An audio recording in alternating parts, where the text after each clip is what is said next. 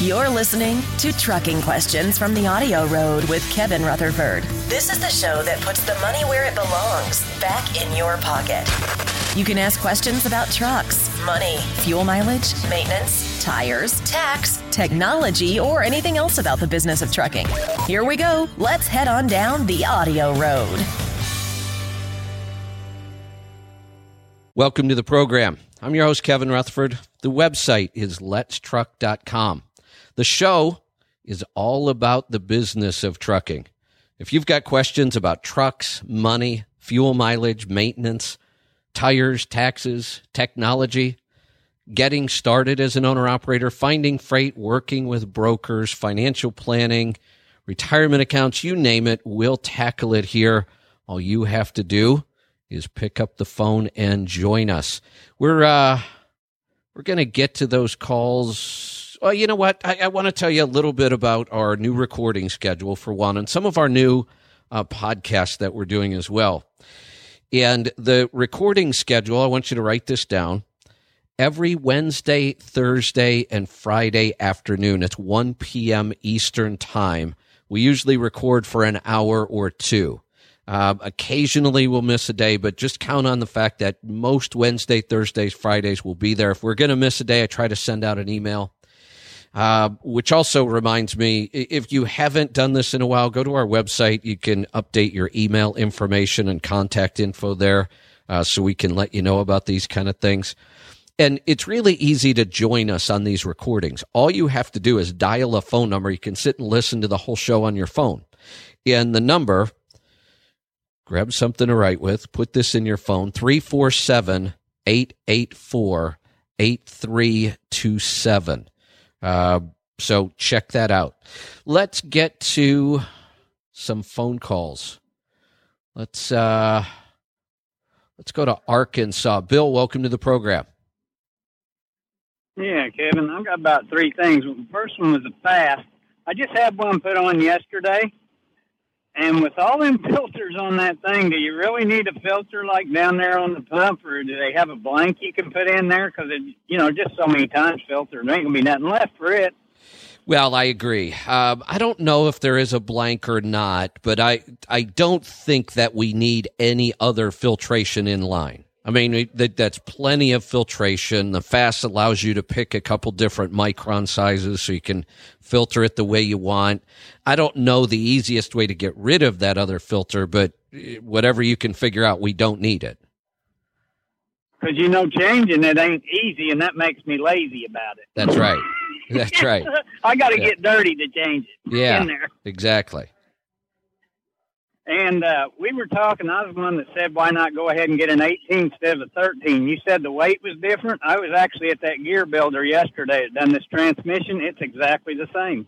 seven hundred sixteen pounds for them two transmissions. Is it really? I wonder how they manage that.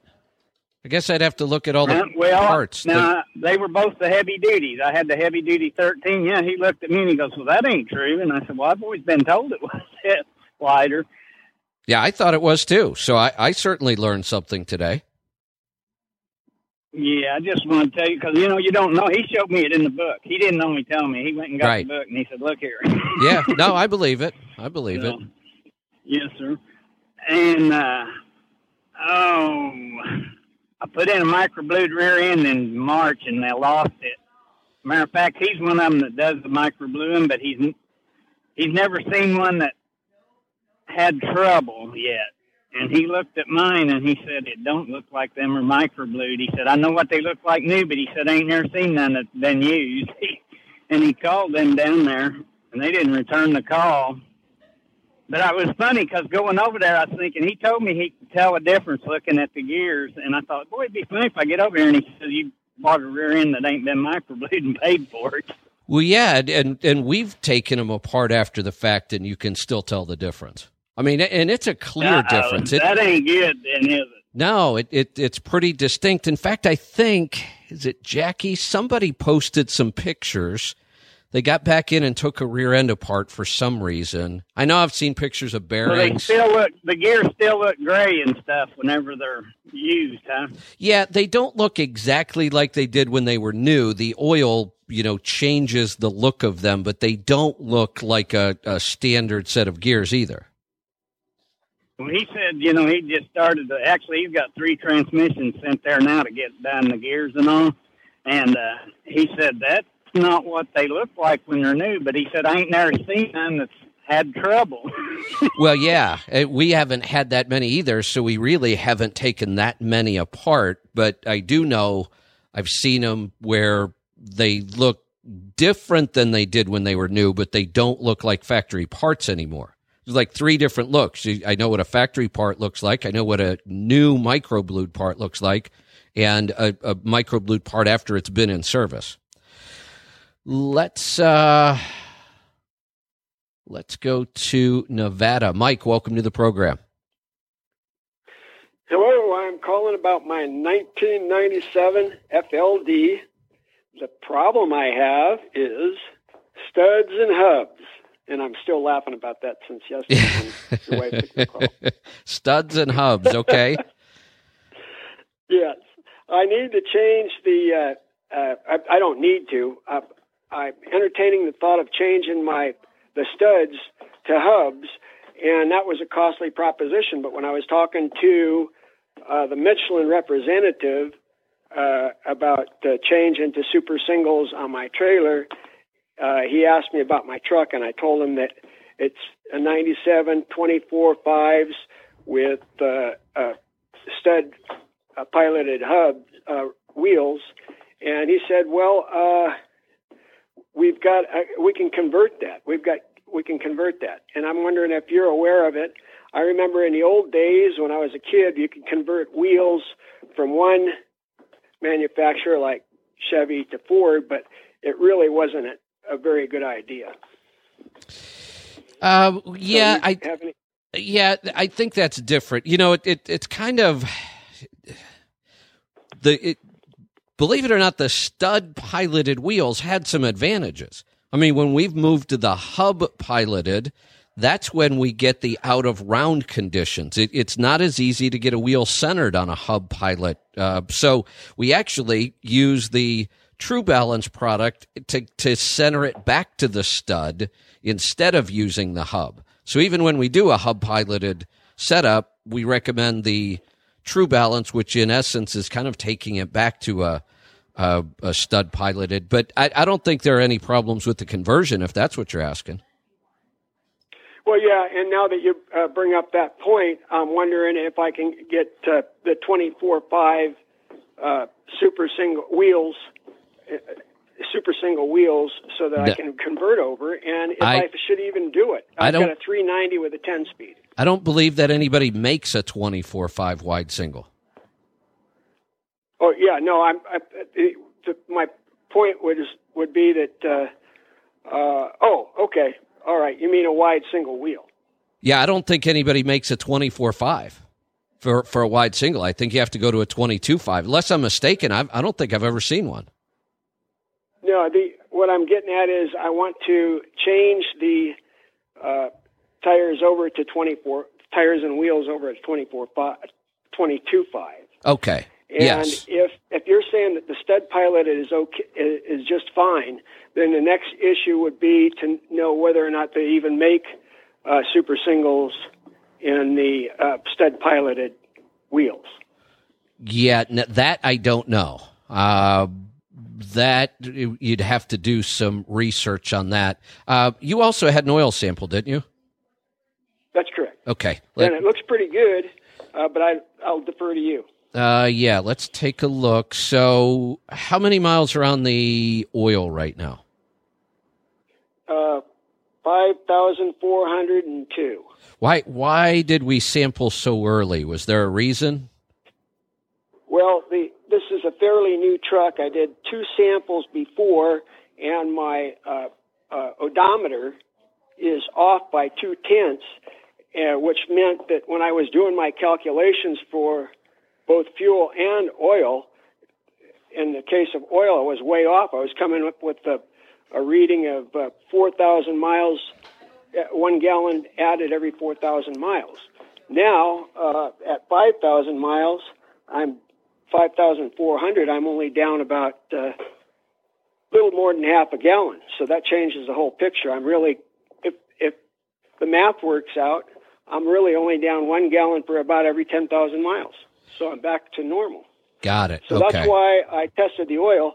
Not only that, but the seller uh, didn't tell me that the truck was using one gallon for every three thousand miles. Well, that calculation was in error because he had the wrong dipstick in the truck. Got it. We've seen so that happen before, too. He ended up selling me a truck for nothing. Yeah. We, because we, he thought it was uh, eating up oil. We've seen that happen, that you get the wrong dipstick in, which means you overfill the engine to get it to the right level on the wrong stick, and it burns off that first gallon really quick because the engine's overfull. Then you get the right dipstick in, and the oil consumption goes away. Interesting. This sample looks great. Now, it's hard to tell. five thousand miles isn't a lot to tell, but there's nothing wrong with it. It's very, very clean. Stick around.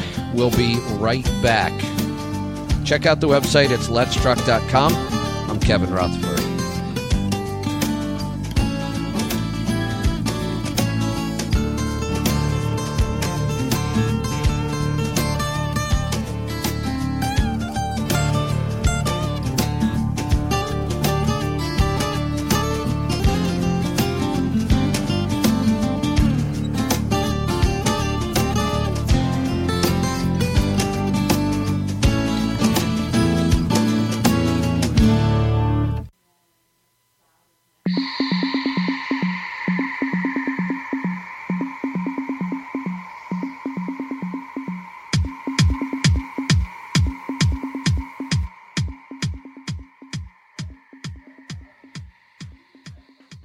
Welcome back. I'm Kevin Rutherford. The website is Let's Truck dot com. I'm going to head off to Nebraska. Eric, welcome to the program. Thanks for calling. Hey, Kevin. Thanks for taking my call. Uh, I wanted to ask you about my profit gauges if I uh, am a candidate for S Corp uh, next year. Uh, All right. Let's take a look. So uh, tell me a little bit. Oh, it looks like you're leased to Landstar. Is that correct? Okay. Uh, all right. Let's start at the top here. All miles, one dollar ninety-three a mile. That is outstanding. Great number, especially. I mean, that would be a great number if you were out on your own uh, with all the other cost of having your authority and all those other things. one dollar ninety-three would be a great rate. You're getting it being leased to Landstar. That is outstanding. Uh, You have very little fixed cost. I take it your truck's paid for. Yes. Okay, very few fixed costs. Fuel is outstanding at forty-six cents a mile. Um, maintenance is really high. Hey, have you done a lot of upgrades or a lot of big stuff lately? Yeah, I have. Um, this is uh, I bought this truck off of uh, Jimmy Junkman. Okay. This was uh, Hubie's truck. Yeah, yep. Got it. Yeah. Money into it. All right. So we can expect that that's going to go down because I, I know that truck pretty well, and it's not out of the question that you'll get that maintenance cost down to about ten cents a mile, meaning that, that we could add another nineteen cents to the bottom line, um, you know, potentially next year without too much trouble. Uh, when we look at all the expenses, we get down to the bottom. Uh, you're grossing one dollar ninety-three a mile. Your expenses are a buck a mile, so you're keeping ninety-three cents right now, which means, you know, it, it, and it's going to get better because of the maintenance, but all you would have to do is run one hundred thousand miles next year, and you'd be at, you know, ninety-three thousand dollars. So clearly, uh, you need to get incorporated, and I would get working on it right now so you can launch it on January first. You know, here's an interesting thing. Uh, I was just thinking about this. You are keeping ninety-three cents a mile after all expenses. My first mileage contract with uh, R P S at the time, I signed on making seventy-three cents a mile gross. Uh, that's just amazing. You know, we've I, we've heard this stupid thing over the years. People say, oh, rates haven't gone up in thirty years. Well, yeah, they have, because like I said, I, I was pulling for seventy-three cents a mile gross when I started with R P S. You're doing ninety-three cents a mile net. Yeah. I started listening to you in twenty ten. I was a company driver, so this this would be uh, my second year in business for myself. Wow, you are absolutely killing it, really, for your second year. This would be excellent if you'd been doing this twenty years. To to have these kind of numbers after two, you're really doing a lot of things right. Right. Well, I went to two C M Cs before I even bought this truck. Well, it, it, uh, it you did the hard work and it paid off. These numbers are fantastic. But, yeah, you, you definitely need to get working on the S-Corp. Okay, great. Thank you very much, Kevin. You're welcome. Thanks for the call. Thanks for doing the hard work. We need more businesses like this in the industry. This is my goal. I, I want to see people making ninety cents a mile take home, a buck a mile. That That is... You know, that gets me excited. Let's uh, let's go to Houston this time. Saeed, welcome to the program. Hey, Kevin, how are you doing? Doing good. What's on your mind today? Good. Um, I have an oh seven Volvo, and uh, I'm paying insurance. I just started with a new company, and I'm paying insurance uh, two hundred eighty dollars a month. And then uh, when I uh, signed up, they asked me how much you value your truck, and I said, well, I paid forty thousand dollars. That was like four years ago. And I want to put that amount. And they said, okay, well, on forty thousand dollars, you're going to pay two hundred eighty dollars. But um, I just called back again this week, and they told me, okay, well, if if something happened to your truck, and then uh, we're going to pay you for it, we're going to pay you whatever the blue book says. Right. And then um, and then I said, okay, well, what if I put now that it's twenty thousand dollars? It's worth twenty thousand dollars. And they said, well, it's going to be one hundred forty dollars. So it's like half of um, right what I'm paying now. But I don't know. I went online and I tried to find out like a place where I can find the value of my truck on a blue book. So this way I can tell my insurance uh, how much I value my truck, because I don't want to value it forty thousand dollars. They pay me ten thousand dollars if something happened to it, you know? One of the uh, things I don't you... know where where to find the, the like to... Um, Blue Book for one, trucks. One of the things I would do is is I would call uh, the company back at your insurance mm-hmm. company, and I would ask them, you know, look up my policy. You know what kind of truck I have. If something happened to my truck today, how much would you give me? Because they could calculate it and tell you exactly how much. That's one way to do it, and I, I would recommend doing that. Another way, and, and we could actually do it right now, I'll bet pretty quick while I've got you on the phone, um, is... I use truckpaper dot com uh, a lot. So I go to truckpaper dot com. You look up, uh-huh. you know, tell me a little bit about your truck. What year is it? It's an oh seven uh, six seventy model, and it has uh, one million miles on it. Okay, so we're going to look up oh seven. Uh, I'm just going to look up all oh seven Volvos right now. Now, if I wanted to, we could get mm-hmm. much more specific, and we could put in mileage and engine uh, and transmission and all that stuff. Uh, but just looking yeah. through here, just kind of scrolling it's through. It's a plain one. I don't have leather seats and like these uh, fa- uh, fancy stuff, you know, just plain. Okay. So looking and it's in a, through in a here. Good, uh, it, it looks good, like in a good condition. Looking through here, the cheapest I'm really seeing these. Let me check on some mileages here. Uh, I haven't found one with any miles listed yet. I mean, the cheapest that I'm finding is down in the low twenties. I haven't seen anything. I found one just now, just under twenty. Uh, so you're probably down at the, here's one with uh, one point one million miles for twenty-four nine. Mm-hmm. And, and that's, okay. that's retail. So Blue Book is actually lower than that, what they would give you back. They won't give you retail. So at, at twenty thousand, you're probably pretty good. I, I would leave it there because what's going to happen, it might be a little higher than that, but three or four months mm-hmm. from now, it's probably not going to be. Six months from now, it won't be. So if you've already redone it at twenty, I'd probably leave it there. I think that's illegal because they tell me how much you value your truck, and I said forty thousand, and they charge me for forty thousand. And then if something happened to it, they're going to pay me Is like twenty thousand dollars. Isn't that you know? crazy? That, I, that should be illegal. I, I have said that for years. That is the screwiest system I have ever heard. I'm fine if you charge me for this much, but then you should cover me for that much. I, I don't understand the, the logic behind any of that. Right. Yeah, I, okay. I, I agree. But yeah, I would call them back. Um, if you want to know the actual value, just ask your insurance company, what would you give me if it gets totaled or stolen or, you know, a total loss? And then that's what I would value it at. Uh, but look at what you're going to save. I mean, you're going to save one hundred forty dollars a month. So make sure that you keep your, your value current on your insurance. In fact, you should lower it about every six months. Let's go to South Carolina. Tremaine, welcome to the program. Hello, Kevin. What can I help you with today? Yeah, I got a problem with my uh, Detroit fourteen liter. Losing coolness. The whole system is being pressurized. I'm trying to figure out what, what, what causes that. Uh-oh. Uh, so you're getting some bubbling out of the radiator? Well, it's, it's coming up, coming up back into the reservoir tank. Okay.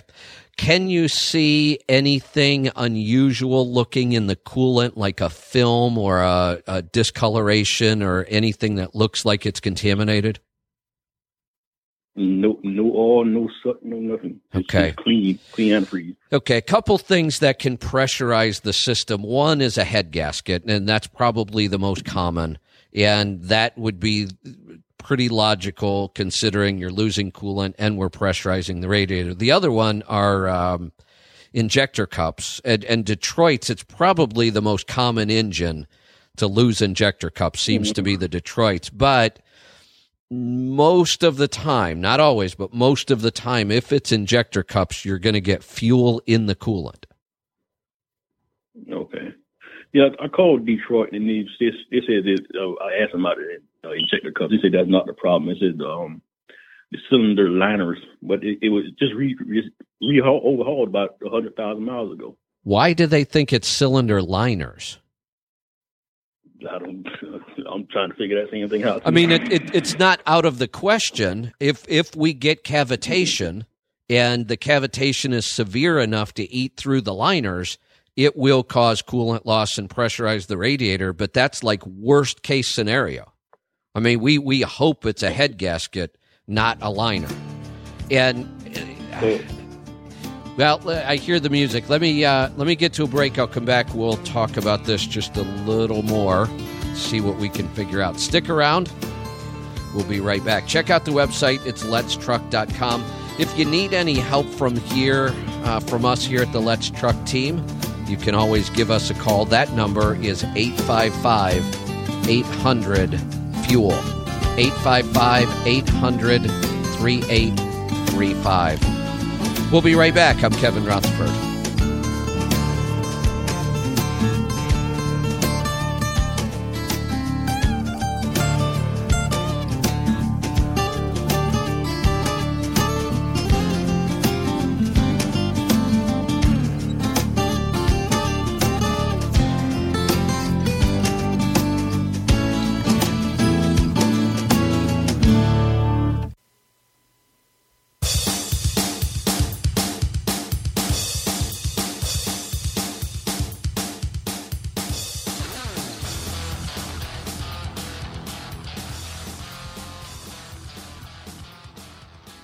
Welcome back. I'm Kevin Rutherford. The website is Let's Truck dot com. I'm going to go back to uh, South Carolina. Tremaine, you still with me?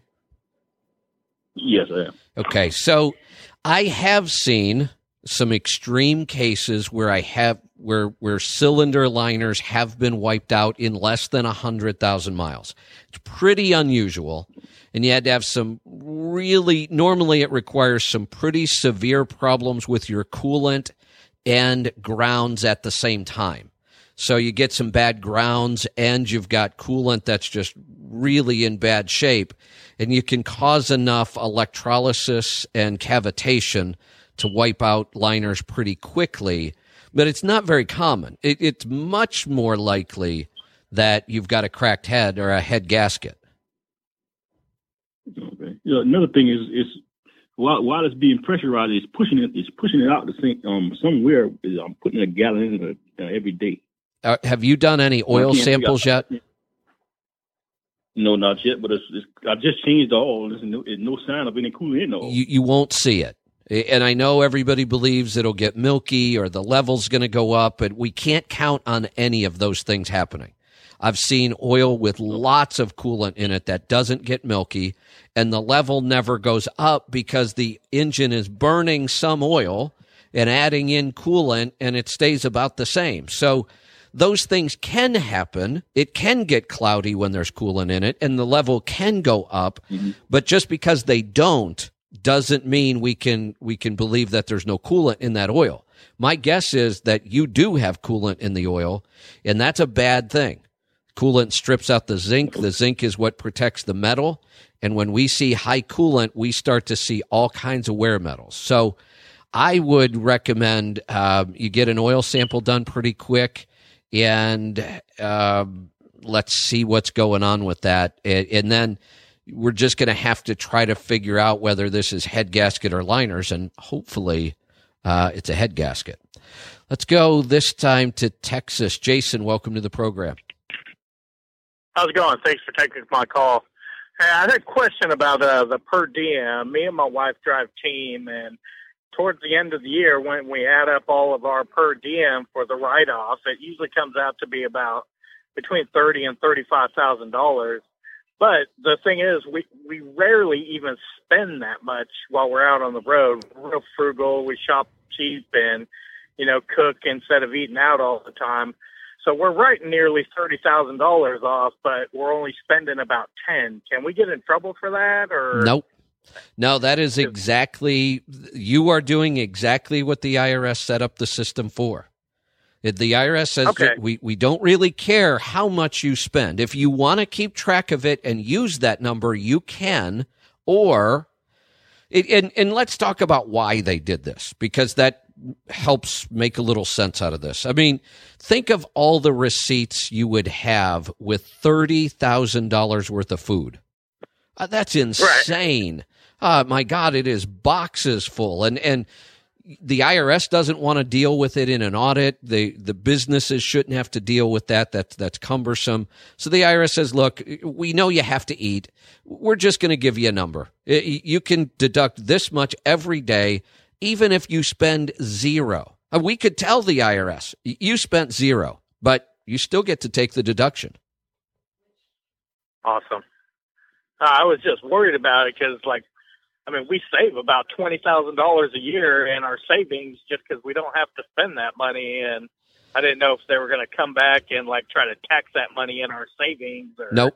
Nope. Absolutely so, yeah, not. You are that's, doing that's everything correct, and you are just fine.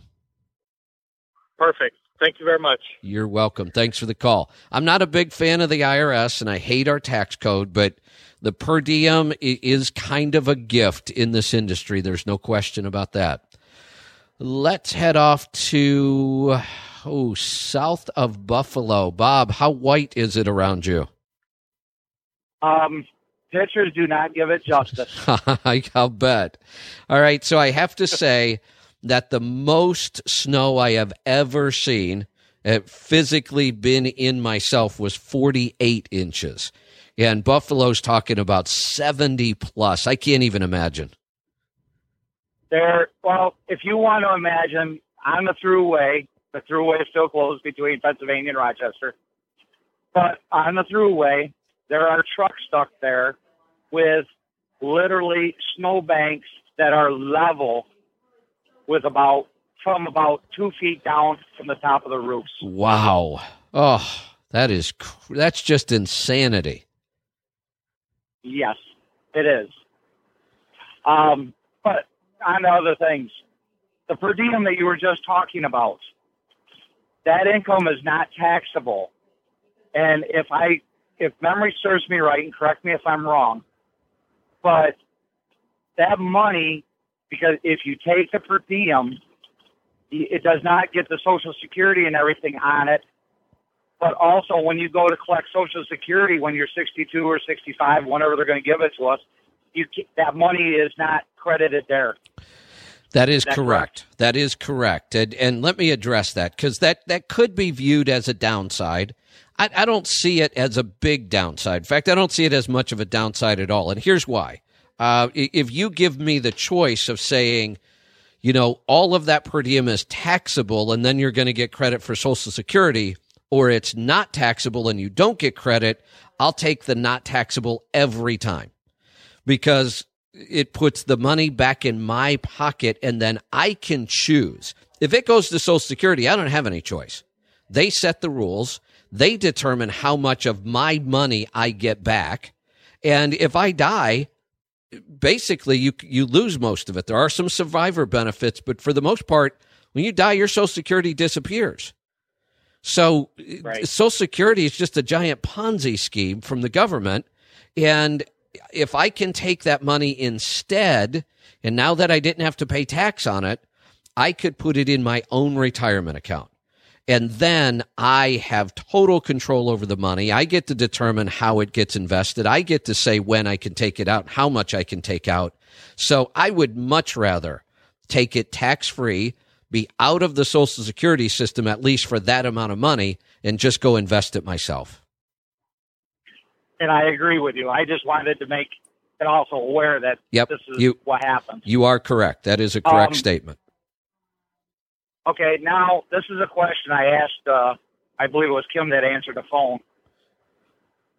We were tired of being preempted, and we spoke to Sirius Radio, and you are no longer preempted.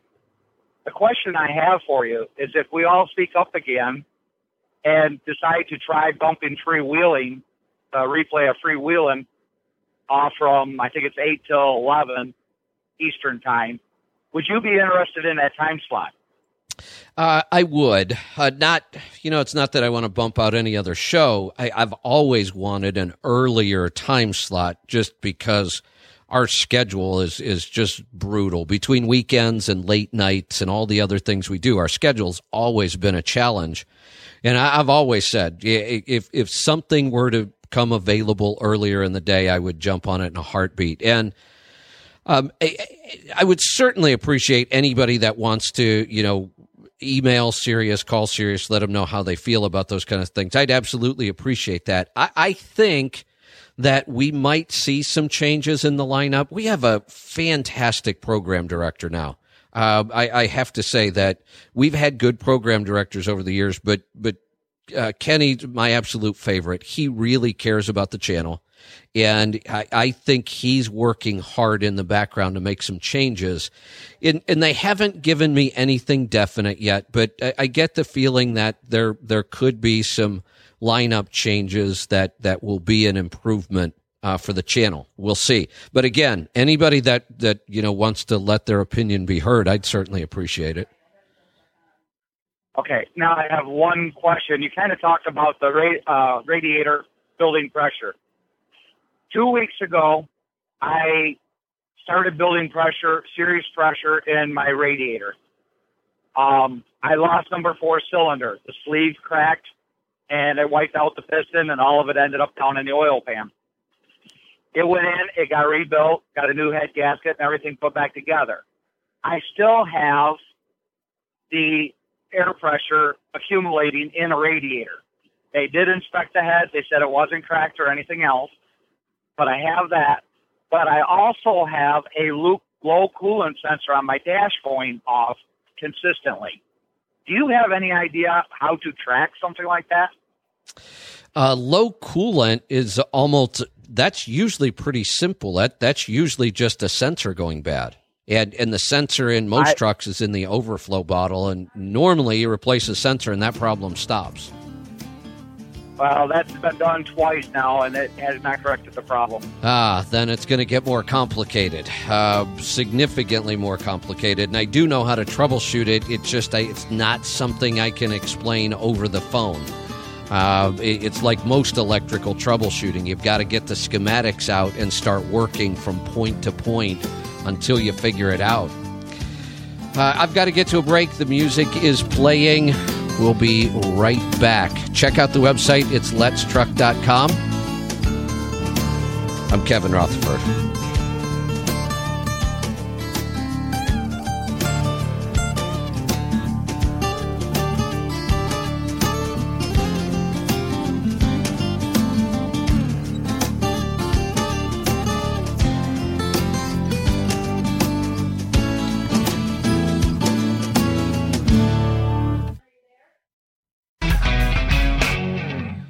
Welcome back. I'm Kevin Rutherford. We're just about through with the show today. We're flying right through it. We're down to the final segment, so I'm going to get right back to some phone calls. Let's go to...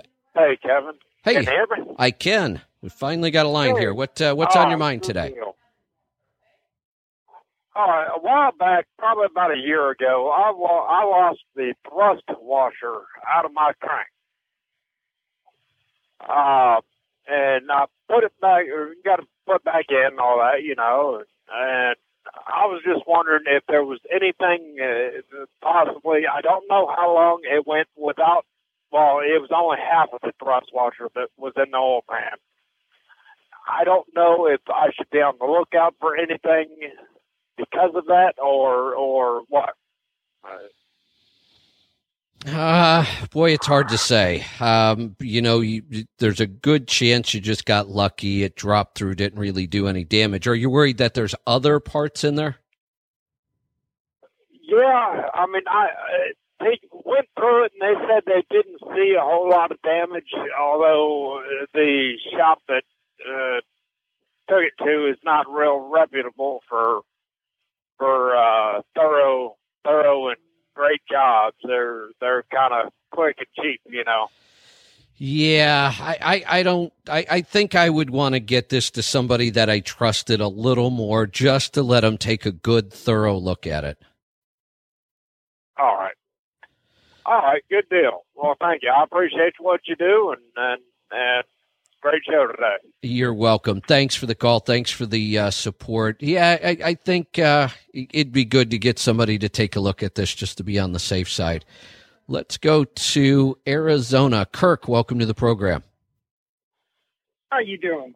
Good. What's on your mind today? I, I on the uh, Maxwell engine start module, I wondering if out here in Arizona if there is a uh, second vendor on it or something of that nature?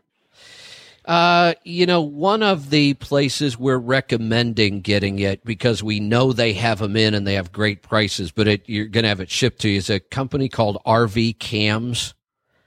And they stock... R V Cams? R V Cams, yeah. Uh, they stock the E S M. They've got it uh, for one thousand fifty dollars right now. And it's not a big deal to ship it. They only weigh twenty-five pounds. It's not like shipping a, a heavy battery. And then installing it is not that big of a deal. So I, I'm recommending people just order it through R V Cams, have it shipped to you, and then have your shop put it in.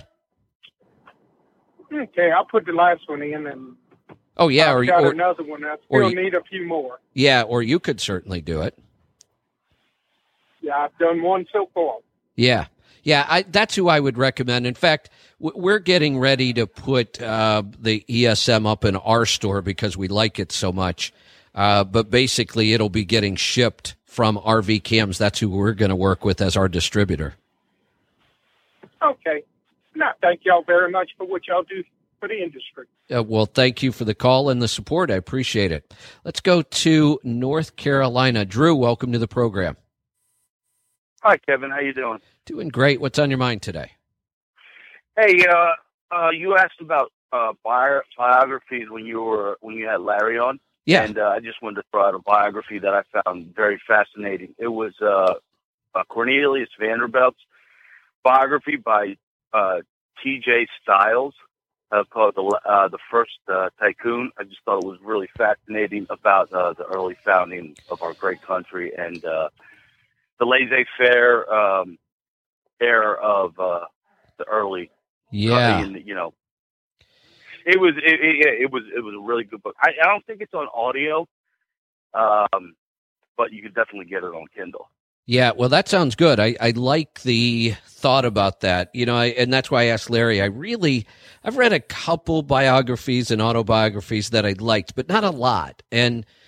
I'm kind of tired of some of the business books I've been reading lately, a lot of repetition right now, and I am reading a lot, which is good, but a lot of repetition. So I thought I need, I need something different for a while. I need a break. And then I realized I haven't listened to or read that many biographies or autobiographies, but I like the idea of kind of the early capitalist. I, I think that sounds like a great idea. So I'm going to get this one. Yeah, yeah. And uh, I, uh, by the way, I just I just discovered you. I think uh, your program's great. Uh, I'm uh, I I don't know exactly when you're on Sirius. Uh, it seems like it's uh, I, I catch you accidentally, uh, but um, I uh, downloaded a pod uh, a podcast app, uh, Podcast Republic, I think. Yeah, and uh, I'm going to start listening to most of your. Uh, I want to listen to uh, your podcast from uh, the first one till. I'm, I'm going to try to do it as, as quickly as possible, but it kind of takes a long time to. Yeah, it, it, it does. In fact, I, I was looking in there. There are well over one hundred episodes going all the way back to twenty ten. We did a lot in twenty ten, uh, and then we got really busy and we got away from the podcasting and we were kind of hit and miss. And now we're back to it very heavy. Uh, so get a podcast app, start listening to our shows. We have tons of them. We're adding more all the time, and we pr- plan on producing a lot of good audio content in uh, podcast format. So stay on top of that. Uh, as far as the schedule on Sirius, it, it, by the way, great to have, a, have you as a new listener. Thank you. Uh, the schedule on Sirius, seven nights a week, every night of the week at midnight Eastern time, we're on. Um, some of those shows are replays from other times, but it, it is seven nights a week, uh, midnight Eastern time. And then on Saturday and Sunday afternoon, uh, four to seven p.m. Eastern time. We do three hours live on Saturday and Sunday every weekend as well. Let's head off to Tennessee. Wes, welcome to the program. Off. And you can also, if you go to an auto parts store that carries uh, commercial painting uh, supplies for body shops, they have some great products for getting it off. I think what he was hoping to do, though, was not to have to take it off afterwards. I, I think he was really hoping that he we could find a solution that wouldn't leave any residue. Uh, most of the tapes that I know, like the painter's tapes and things like that, that don't leave residue, they also don't stick very well. Um, it works just fine on a house, not so much on a truck going down the road with, uh, you know, moisture and rain and snow and sleet and wind and uh, everything else. Somebody recommended that there was a uh, a clear version of Gorilla tape that doesn't leave residue. That that is a possibility. Uh, I don't know if that's true or not. I, I've, I haven't seen it. Somebody recommended it to me, so uh, that is a possibility. We uh, we are. I think I've got enough time to maybe squeeze in one more phone call that I'm going to get to here in just a second. Um, you know, I, I did talk about the live schedule on Sirius, but there's also the recording schedule. So if you've got a question and you've had trouble getting through, it's always easier to get through when we're recording. And that is uh, every Wednesday, Thursday, Friday afternoon at one p.m. And if you want the details on that, you can just go to our website. All the information is there. Let's go to uh, Connecticut. John, welcome to the program. Hi, Kevin. How you doing today? Doing good. What can I help you with? Well, first I got a, uh, a book recommendation because I know you always like those. Okay, shoot. And it's an oddball book. All right. It It is called Marketing Lessons from the Grateful Dead. Oh, that that's a little out there, yeah. But yeah, and but, it was uh, so out there. Well, I have I to say, I have to, I have to listen to this. The the Grateful Dead were absolutely amazing at marketing. I mean, you know, today there's this the you know kind of the bud, buzzword. We use it. Um, I kind of like it. The the the term tribe. Uh, Seth Godin kind yep. of coined that phrase, you know, create a tribe of people, connect them together. Um, there's a lot of that going on, and it makes a ton of sense. It's working really well for us. A lot of benefits for everybody to doing that. But I think the original tribe was probably the Grateful Dead. I think you may be right there, sir. Yeah, they were they were absolutely geniuses at, at the kind of marketing everybody's trying to learn today. So that that's a great one. I'll go look that one up. I was actually pretty blown away on all the examples uh that the writers gave. And at first I didn't take the, the book too seriously. And then I actually had listened to it three times ultimately because I learned so much from it each time. Yeah. Yeah. Well, I'm going to look that one up. That one sounds interesting. Synthetic. Yeah. I, I think we should always be sampling. I, I just think that that is an ongoing, never ending. It, there's so many advantages to sampling, to just see what's going on, to catch new problems as they arise. So I would be just sampling all the time, nonstop. Just, that's the way I would do it. As far as switching back to the synthetic, as soon as we, re, you know, identify that there aren't any problems that could cause us to have to go back in there again and, and drain the oil. We don't want to have to do that. So uh, I would say based on the samples, I would keep sampling. And then based on that sample, we will be able to determine when to put the synthetic back in. And you could give me a call with a sample, and I, I could help you with that. Uh, I'm looking at the clock, and it looks like I've got to get out of here. So I'm going to wrap this up, and we'll see you next time. Thanks for joining me. Check out the website. It's Let's Truck dot com. ninety Be seconds. Safe. Be profitable. Do the hard work, and master the journey. Good night, everyone. I'm Kevin Rutherford.